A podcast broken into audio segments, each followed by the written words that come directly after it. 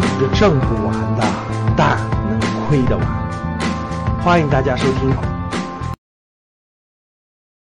真真正正能跟财富相关，是要这个人的德不配位，是要这个人的品性和修行的。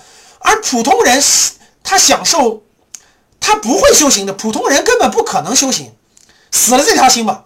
啊，教室里各位虽然一点二万人，但实话实说，教室里也只有百分之十的人会修行自己，修心，就是控制自己，自自律，自律，修心，调整自己的思想，成为长期主义。只有百分之十的人会这样，百分之九十的人根本把握不住自己，根本把控不自己不住自己的思想、自己的心态。所以你们也不要去碰什么股票，绝大部分人通过基金入市是合理的。是合理的啊，是合理的。只有少部分人能能能真真正正。其实各位不是人家公司有错，也不是股票有错，是普通人根本就没有没有思想，管控不了自己的心态，没有自律，没有长期主义，所以财富不会找你的。能听懂了吗？别的都没有错，都没有错，是你自己是一个俗人。你是个俗人，你这个根本就把控不住自己的思想、心态和自律，所以你就是个俗人。俗人你就过俗人的幸福生活去，你不是高人。实话实说，你不是高人，所以你你你真的碰股票会亏钱的。所以普通人你就是个俗人，你就通过基金，但基金你也得学习认证以后你才可以。所以你看，我实话实说了，各位，不是你花完钱你就能成为高人的，你花完钱你就自律了。你花完钱，你就能控制自己心态了？你花完钱就能看书去梳理自己的思想了？不会的。格局的老学员都告诉我了，百分之九十还是俗人，百分之十会是高人。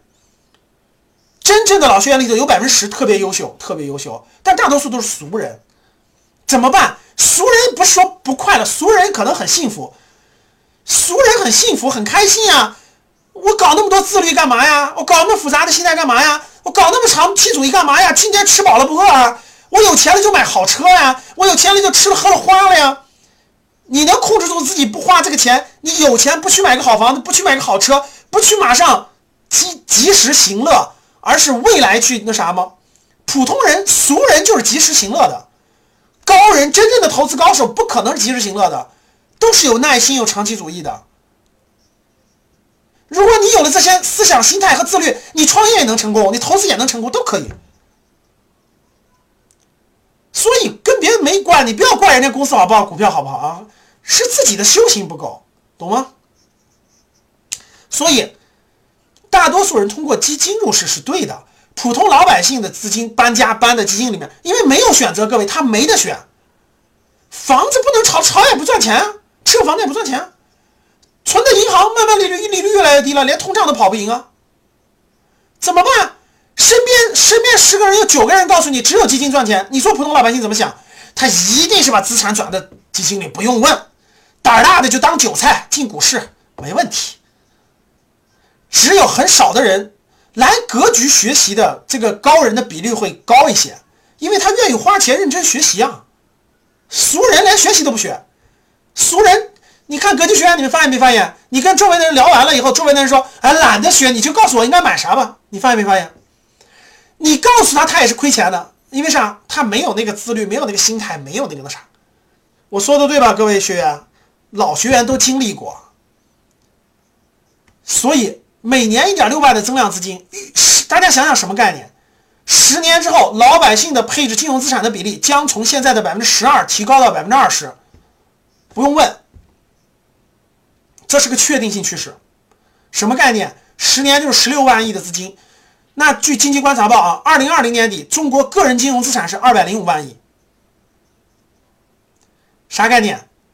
就中国现在个人的现金，呃，银行存款大概是七十万亿吧。银行存款是七十万亿，就是银行的这个定期存款理财七七七七十万亿。呃，那个那个那个买了什么那个基金，买了那个什么债券。什么那个等等等等的是几十万亿，什么信托啊、基金啊、股票大概是呃八十万亿，股票是八十万亿，待会儿我会讲到啊。所以所有凑起来是二百零五万亿，是所有中国人的个人金融资产。这个人净重资产，各位未来十年挪个百分之十进，挪个百分之十进进基金进股票，你想想未来有几十万几十万亿的财富机会。